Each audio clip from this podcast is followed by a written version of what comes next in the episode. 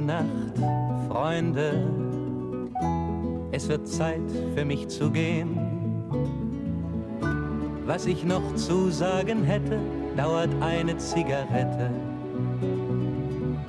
und ein letztes Glas im Stehen.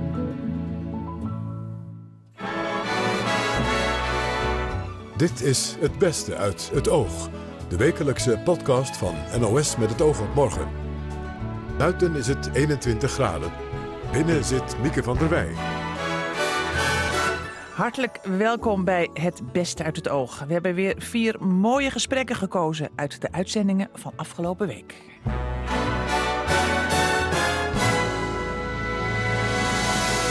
Hoe maak je een goede natuurdocumentaire?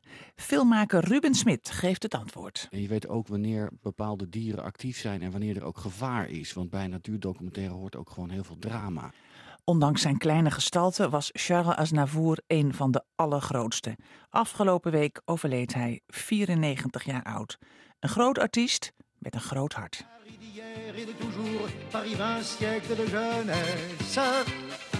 Pour tous tes amants, tes maîtresses, tu restes le plus grand amour.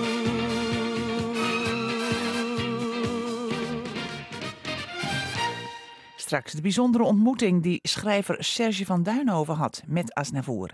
Maar eerst Thierry Baudet, de fractievoorzitter van het Forum voor Democratie, hield zich afzijdig bij de algemene politieke beschouwingen. Ja, ik weet niet of anderen dat gevoel niet ook hebben, maar ik heb vaak het gevoel dat het beneden mijn waardigheid is om hier zinloze.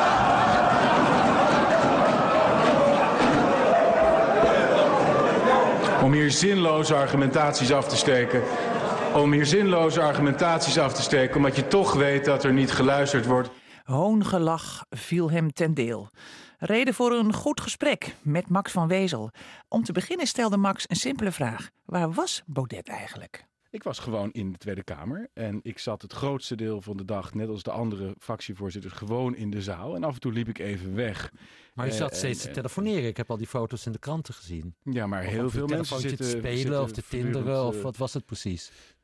Nou, ik, ik, heb heel veel dingetjes natuurlijk ondertussen ook te doen. Dus ik organiseer allerlei bijeenkomsten van de partij. Ik ben in overleg met andere mensen die op de achtergrond. niet gewoon wat fotootjes kijken, want dat werd gesuggereerd. Nee, dat kan helemaal niet. Want ik zit niet op die apps waar men mij van beticht. Maar kijk, heel veel mensen zitten ook op hun telefoon terwijl de debatten gaande zijn. En dat komt omdat er een probleem is met de huidige democratie.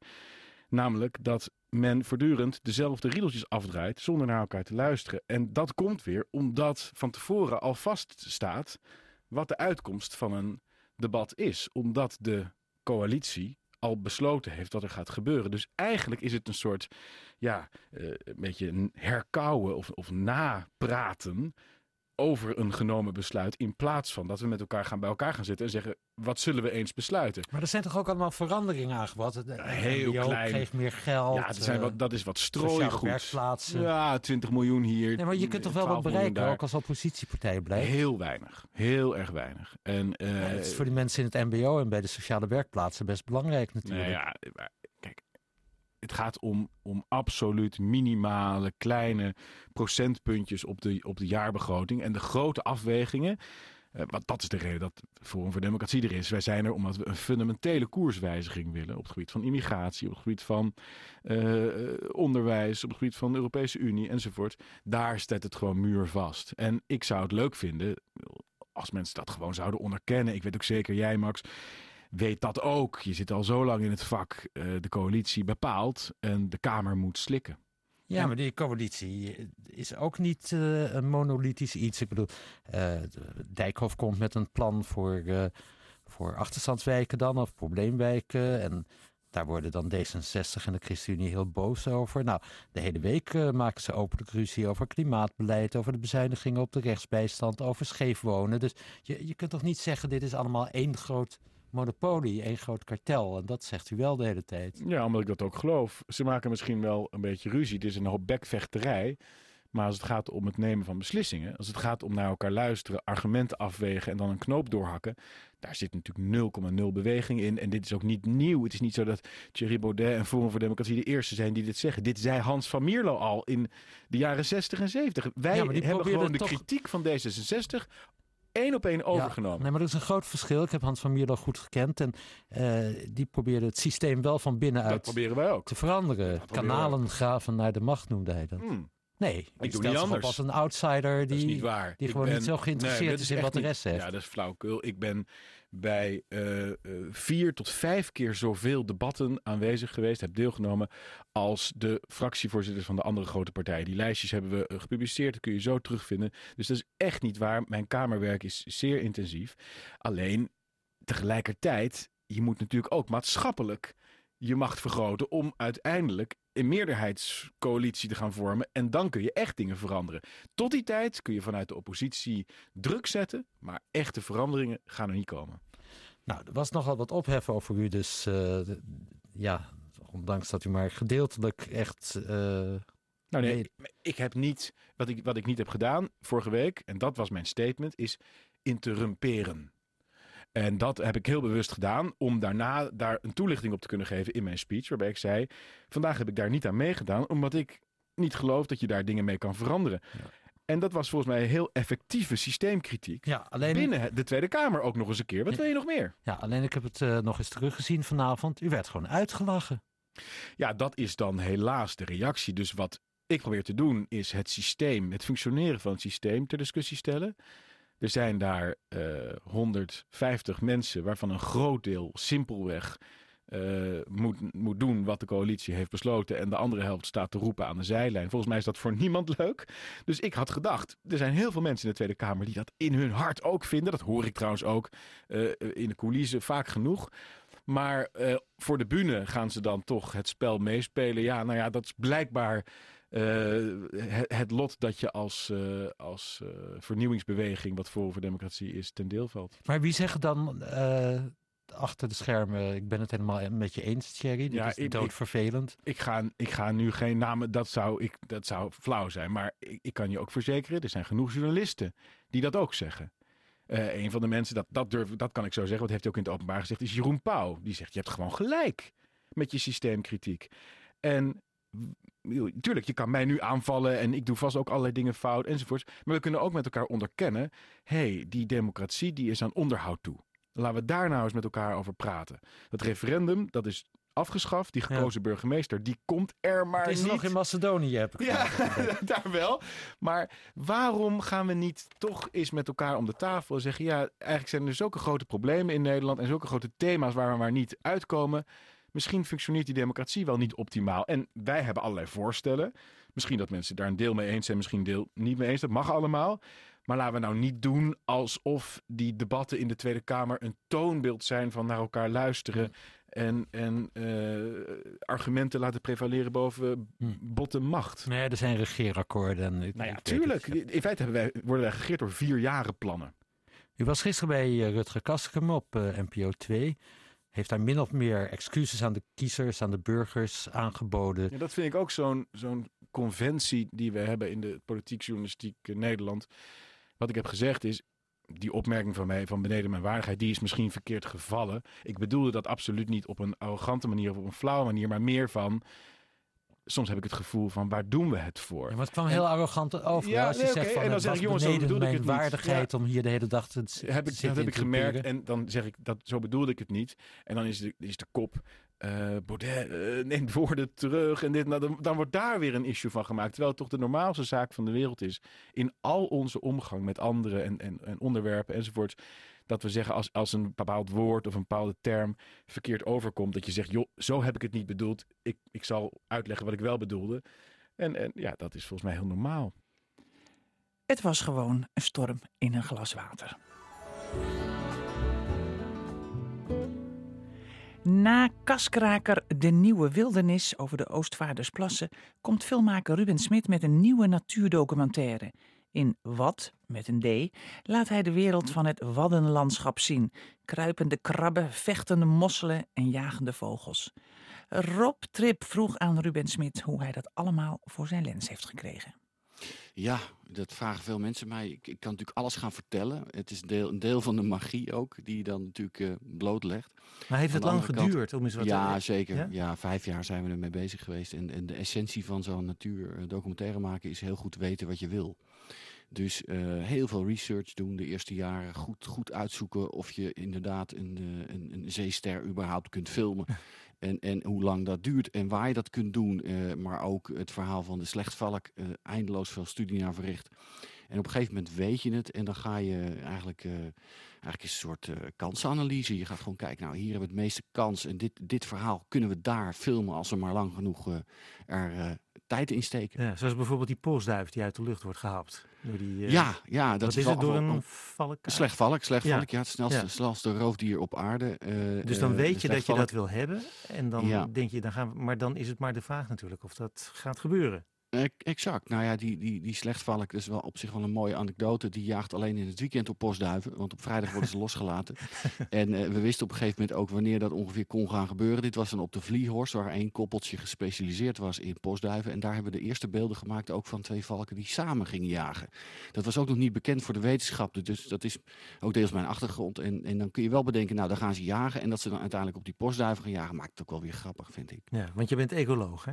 Ik ben ecoloog, ik ben, Ja, ja, ik ben ja. wetenschapper. En dat betekent dat je veel probeert te weten, ook gewoon feitelijk, van, eh, van, van hoe dieren leven en waar ze leven en wat ze doen. Ja, maar dus nog even, dus je moet weten wat je wil hebben als filmer. Ja. Eh, dan moet je research hebben gedaan en dan vervolgens Mhm. moet je enorm veel geduld hebben. Ja, je moet heel veel geduld hebben, eh, zeker wel. hoewel je ook wel heel veel kunt plannen. Hè. Er, er is, dat weekend vertelde ik net, maar je hebt in de Waddenzee heb je altijd eb en vloed. En je weet ook wanneer bepaalde dieren actief zijn en wanneer er ook gevaar is. Want bij natuurdocumentaire hoort ook gewoon heel veel drama. Dat is niet omdat ik dat anseneer, maar het is daar niet voor niks overleven op de grens van water en land. Die dieren die leven daar op het randje. Dus dat moet je ook, die randjes moet je ook opzoeken. En op het moment dat het springtij wordt, ja, dat gebeurt twee keer per maand. Dat weet je. Dat is na volle maan en na nieuwe maan. Dus dan weet je ook wanneer dat kan gebeuren. Dus je kunt je door heel goed eh, je te verdiepen in de astronomische kalender, kun je Ja. ook gewoon al bepaalde events eh, vooruit plannen. Ja. Was dit nou moeilijker eh, om te maken Ja. dan de nieuwe wildernis? Of- Ja, ja, veel moeilijker. Eh, logistiek. eh, omdat je veel grotere afstanden moet afleggen. En vooral ook op platen en zandbanken en, en, en zeebodems moet komen waar je gewoon niet met een, met een weg naartoe kan. Met bootjes en lopend en vliegtuigjes en drones. Dat was al heel gedoe. Eh, organisatorisch, waar breng je de mensen op het juiste moment naartoe? Een goed verhaal, maar ook gewoon financieel, organisatorisch. Ik bedoel, je bent vijf jaar bezig met zo'n film. En dat betekent dat je, dat je ook eh, heel goed moet nadenken hoe je die middelen bij elkaar krijgt. Zeg, er zitten heel veel scènes in, hè? dus ik heb er een paar Ja. van gezien. Zeesterren die mosselen Mhm. in een wurggreep houden. Ja, ja. Nemen, nemen. Ja, Ja, en, uiteindelijk nemen. houden. En, en dan leeg eten. Hè? Dus het Ja. is, ja, er zit heel, heel veel gruwelijks Is in ook nog nooit gefilmd. Nee, ja, ik wist het ook helemaal niet dat dat zou Nee, gebeuren. nee. Ik wist het alleen van beschrijvingen en er waren nog nooit beelden van. Nee. Dus is dat, klinkt heel gruwelijk. Maar eh, Ja. ik zag ook een, een MeToo-scène met zeehonden.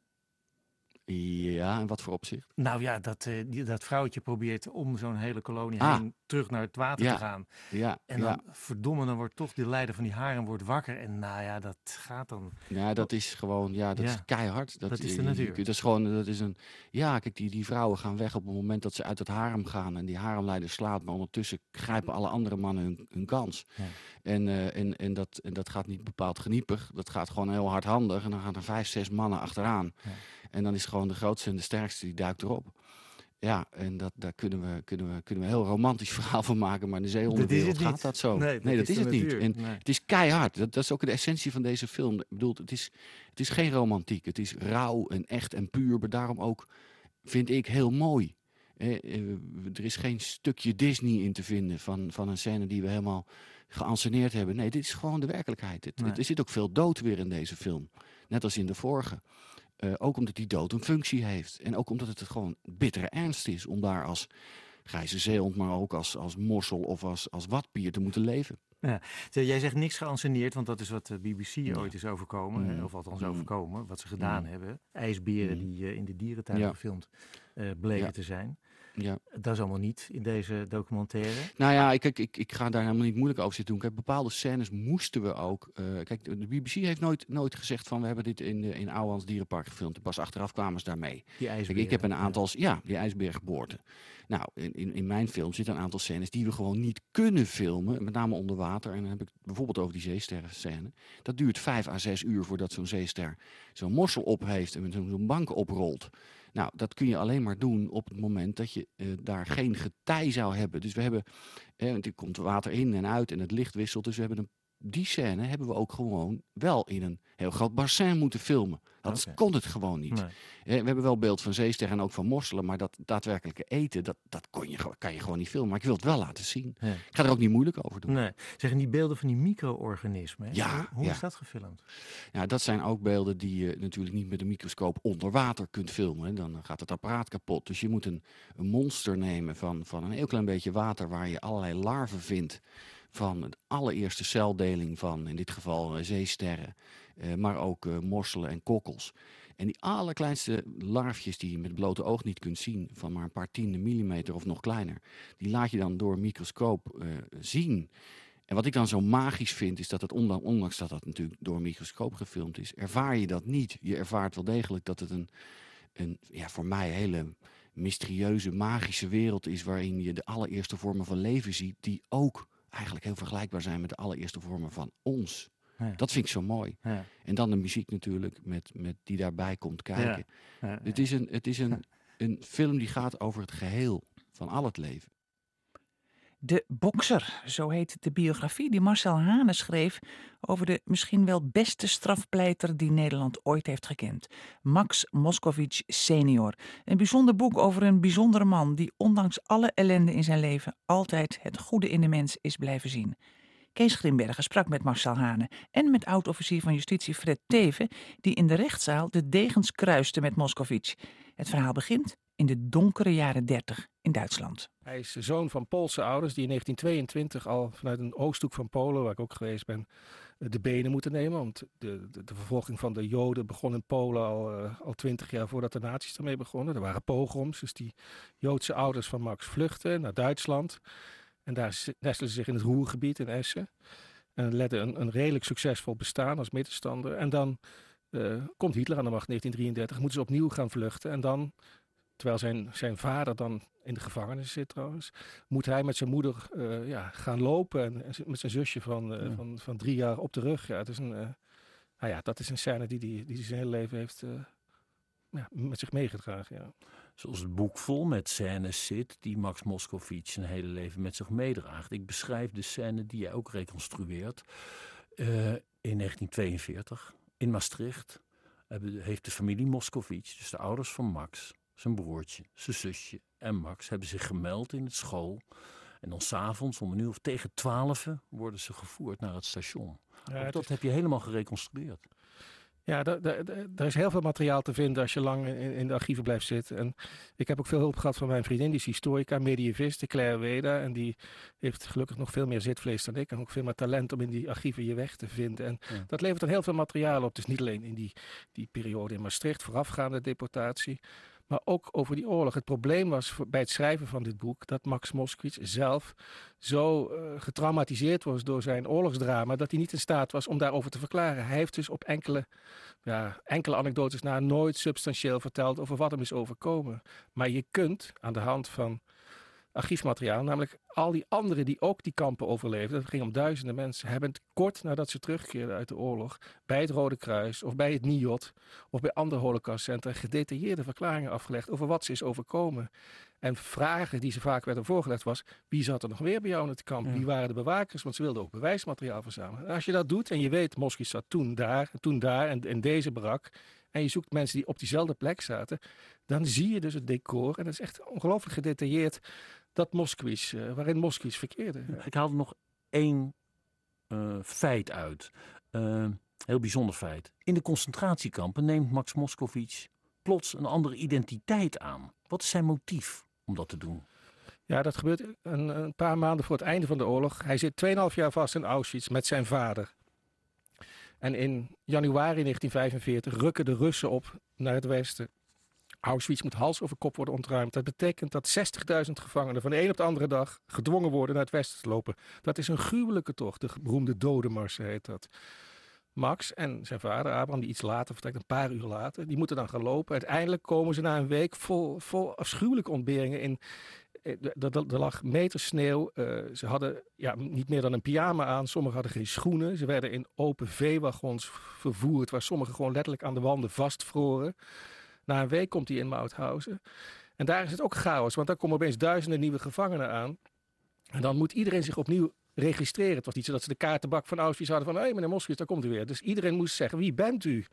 En toen heeft Moskowitz, waarschijnlijk op advies van oudere verzetstrijders, gezegd... je kunt hier knoeien met je identiteit. Ze weten niet wie je bent. Hij werd toen- Nederlander. Ja, ook dat. Moskowitz heeft zich toen volledig veranderd. Hij heeft gezegd, ik ben niet Moskowitz, wat een zeer Joodse naam is. Ik, ik ben Max Raab, dat was de achternaam van zijn moeder. En ik ben een protestant. En ik zit hier vast omdat ik een Schutzhafthefling ben. Dat betekent een politiek vluchteling. En hij was protestant. Hij was opeens, hij was geen Jood meer. En daardoor ook steeg hij in de racistische hiërarchie van die SS. En heeft hij zich ja, mede daardoor het leven weten te redden. Citeert in je boek ook Primo Levi. Is dit een mens? Zijn de ervaringen die Primo Levi beschrijft en die bij iedereen die het boek gelezen heeft diep ingehakt hebben, zitten die dicht tegen de ervaringen, voor zover jij weet, van Max, Max? Ja, zeker. Ik heb ook Primo Levi, maar ook Abel Herzberg geciteerd. Ook advocaat trouwens. Maar overigens waren die mannen ouder dan Max Moskowitz. En Max Moskowitz was 15 jaar toen hij erin kwam. En die heeft 954 dagen gezeten. Er zijn maar weinig mensen die het zo lang hebben volgehouden. Dus op jouw vraag hoe sterk was hij? Ja, hij was berensterk. Mag ik nou eens een enorme stap zetten in het leven van Max Moscovici?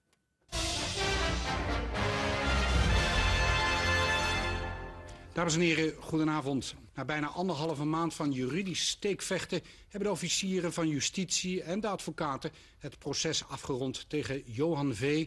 alias de Hakkelaar. Meneer Tegen, meneer Witteveen, blij dat het voorbij is? Ja, absoluut. We gaan lekker uitrusten. Bent u moe? Heel moe. Weet je wel. U denkt, u gaat winnen. Nou, geen twijfel over. Kijk, alles is betrekkelijk. Hè? Maar aan de hand van de juridische gegevens die er nu eenmaal liggen... en de jurisprudentie denk ik dat we het zullen moeten winnen, ja. Bijzonder zinnetje, alles is betrekkelijk. Ik hoor je hem. Ja. Ik, ik ga naar Fred Teven, als je het goed vindt, Marcel Hane. Eh, meneer Teven, goedenavond. Goedenavond. Ja. In de jaren negentig stond u dus tegenover Moscovici junior en senior hè, in de rechtszaal. Het proces tegen Johan V. Wat voor indruk maakte Max Moscovici op u? Een enorm scherpzinnig eh, jurist. Een, een hele goede pleiter. Iemand eh, die echt tot, eh, tot de Champions League van de Nederlandse advocatuur behoorde als het eh, ging om pleiten. Ik denk dat het misschien wel de beste strafpleiter was eh, die Nederland kende in de negentiger jaren. Iemand die ook de rechtbank en, en ook het Openbaar Ministerie voor zich kon innemen. Oh ja, u een- ook? Een manier, een manier van communiceren waar je, waar je soms slecht weerstand aan kon bieden. Dus hij had een, die gave had zijn, zijn jongste zoon wat minder. Eh, maar hij had wel de gave om, om mensen helemaal, eh, helemaal voor zich in te nemen. Ja. En ja, dat is lastig. Dat was mm, zeker voor het Openbaar Ministerie heel lastig in die tijd. U stond in de rechtszaal tegenover een echte overlever. Marcel heeft er een biografie over geschreven. eh. dan een van de meest fascinerende conclusies van, jou, van de biografie die je hebt geschreven. Moscovici maakt jarenlang de grootste verschrikkingen mee. Bijna drie jaar lang in de kampen. Eh, verdedigt daarna de grootste boeven. Daar lijkt een tegenstrijdigheid in te zitten. Maar hij stelt, citaat ook van hem... echt intrinsiek slechte mensen bestaan niet. Ja. ja, dat is inderdaad een, een, eh, ja, heel opvallend. Mo- Moskowitz had zeer liberale opvatting over het straffen. Hij vond ook dat je, dat je, dat je verdachten die, zo- zoals hij dat noemde, misdaden pleegden, dat je die wel mocht berechten en uiteraard mocht straffen. Maar gevangenis bijvoorbeeld was uit den boze. Dat, hij vond dat fratten in het landschap gevangenis. En als je een, een, een gedetineerde tot de orde zou moeten roepen, laat hem dan een taakstraf doen. Maar ook was hij ten diepste ervan overtuigd dat inderdaad echt slechte mensen niet bestaan. Mensen kunnen misdaden plegen.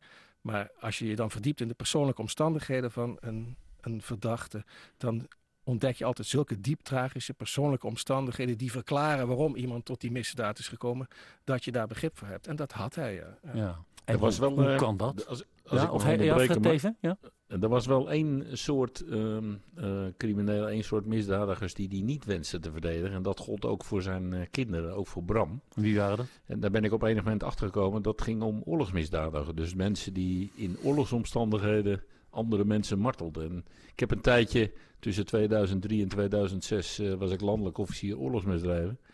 En daar heb ik het wel eens over gehad toen, ehm, toen er iemand werd verde- veroordeeld in Nederland voor het leveren van eh, grondstoffen voor eh, zenuw- en mosterdgas, in, I- wat door Saddam Hussein is gebruikt. Toen, eh, toen zei eh, een van zijn zoons tegen mij van eh, onze familie zou dit soort mensen niet willen verdedigen in strafzaken. Dus het is goed dat dit soort mensen ook worden aangepakt, al gaat het om, om misdaden die al 20 of 25 jaar geleden zijn gepleegd. Ja. Dus er was wel één categorie misdadigers die, die bij de maatschap zeg maar niet zo snel binnenkwam om te worden Ja, verdedigd. maar niet, niet omdat hij die mensen intrinsiek slecht vond, maar omdat hij emotioneel zo betrokken was dat hij vond dat hij die niet goed kon verdedigen. Maar Precies, de stelling ja. dat er geen slechte mensen bestaan, die gold voor iedereen. Na dit gesprek ging Marcel Hane op weg naar Maastricht om het boek persoonlijk aan Max Moscovici aan te bieden. Tot slot, Charles Aznavour. Deze week overleed de legendarische chansonnier op 94-jarige leeftijd. Chris Keijnen stond stil bij zijn dood met dichter en muzikant Serge van Duinhoven, die een bijzondere band had met Aznavour. Ja, die is ehm, eigenlijk ontstaan. eh, ik, heb, ik was in in de jaren negentig eh muziekrecensent voor NRC Handelsblad. En ik eh, had hem al heel lang op mijn lijstje staan om hem te mogen interviewen. En eh, dat lukte maar niet. En eh, jarenlang heb ik eh, bovenaan eh, eh, hem gehad om, eh, om hem een keertje te kunnen interviewen. En eindelijk in 2004, toen kreeg ik een bericht van zijn management dat eh, hij me wilde ontmoeten. Hij had ook eh, een tournee door België en eh, Nederland ehm, en eh, andere landen. En, en ik, ik zou hem mogen ontmoeten in het Hotel Plaza Athénée in, in Parijs, in Ja. de Avenue Montaigne. En ja, daar hebben we een, een, een pikante ontmoeting gehad. Die heeft drie uur geduurd. En waar- waarom, Ja. waarom, was het, waarom was het pikant? Hij was toen ook al eh 80 dus, denk ik. Nee, hij was 81 op dat 81, ja. Wat, wat, wat voor indruk maakte hij op je?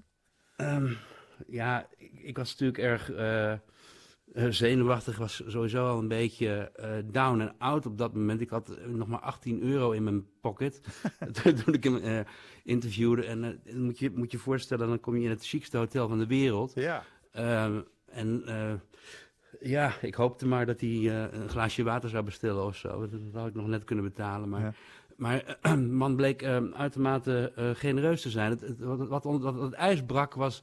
Ik, ik ben een paar keer in Armenië geweest en ik weet dat er eh, twee eikenhouten vaten van Armeense cognac van het merk Ararat op hem staan te wachten voor elke keer als hij in Armenië is. En dat hij daar ook wel eh, gif gebruik maakt van, van, van, van die vaten als hij daar is. Maar dat is Hm. echt een enorme eer. Alleen Churchill en nog een paar andere staatshoofden die hebben die eer om, om, om, om die eikenhouten vaten eh, te hebben. En eh, ik vroeg hem naar die eikenhouten vaten en hoe die cognac nou smaakte. Hij moest ontzettend lachen en toen brak het ijs eigenlijk meteen. Het was Ja. ja. ja, het moment waarop het interview de goede kant op ging. Ja, en ik, ik heb het interview teruggelezen. Het is een hartstikke mooi interview. Waarin je inderdaad de indruk krijgt dat hij, dat hij eh, graag met je praat. Vooral ook over Armenië. Hè. Daar gaat Ja. een groot deel van dat gesprek over. Maar ehm, de, de, de, de, de middag nam een bijzondere wending, hè? Ja, eh, nou, de middag werd avond en eh, toen, hij, zag, ja, ik zag er een beetje verfomfeit uit. Ik had een hoedje op en ik, ik paste niet echt in het chique publiek van de Iceberg Bar, waar Jane Birkin en, dat soort mensen vaste klant zijn. En eh, hij vroeg mij van, meneer Van Duinhoven, wat gaat u vanavond nog doen? En ik, ik zei van, ja, ik, ik ga nog een beetje struinen door de stad of zo. En ze van, en waar gaat u slapen? Ja, ik had, op dat moment had ik natuurlijk echt geen... Ik, was eigenlijk nog van plan om met de laatste eh eh, Eurolines bus terug naar Brussel te gaan, waar ik op dat moment woonde.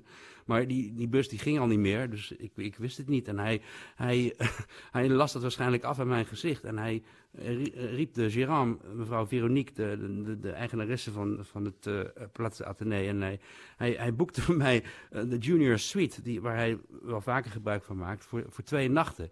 En eh, ja, toen viel ik van de ene verbazing in de andere, want eh, zo'n chique hotelkamer had ik nog nooit gezien. Dat was een hotelkamer die eh, volgens mij een paar duizend euro per nacht kost. En er stond zelfs een, een piano in. En ja, van een absolute bohemien werd ik plotseling een, een, een, bewoner van het hotel.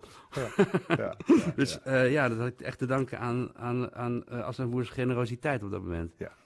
We hebben heel veel om Charles Aznavour uh, dankbaar voor te zijn. Dankjewel Serge van Duinhoven voor je verhaal. En wij, Vooral zijn muziek natuurlijk. Hè? Precies, wij eren hem dan ook met Bonne Moment.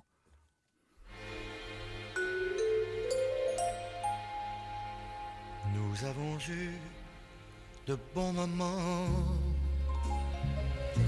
Nous avons eu de grands moments, de folle joie, d'étranges peines à vivre ensemble.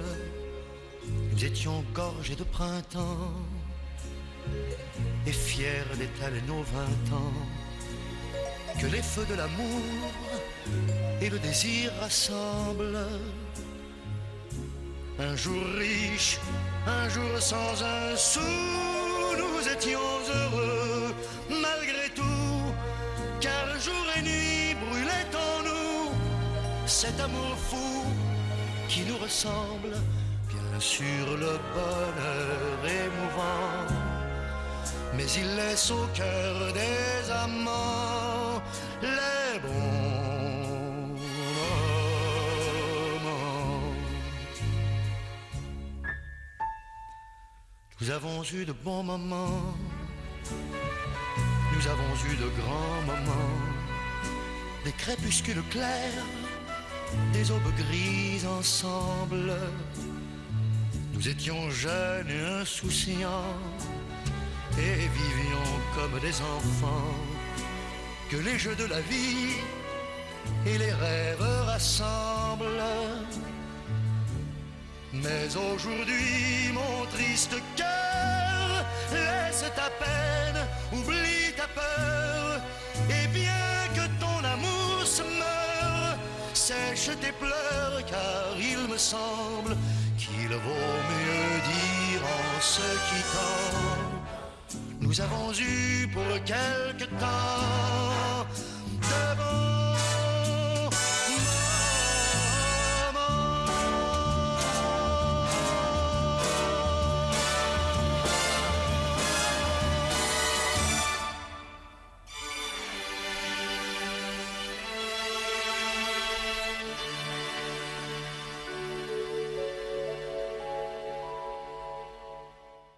zo heeft Charles Aznavour ons na zijn dood ook weer een paar mooie momenten bezorgd. Ik vond het in ieder geval heerlijk om naar hem te luisteren. En dat was het einde van de, de podcast van deze week. Dank u wel voor het luisteren. Au revoir. Gute Nacht, Freunde. Es wird Zeit für mich zu gehen.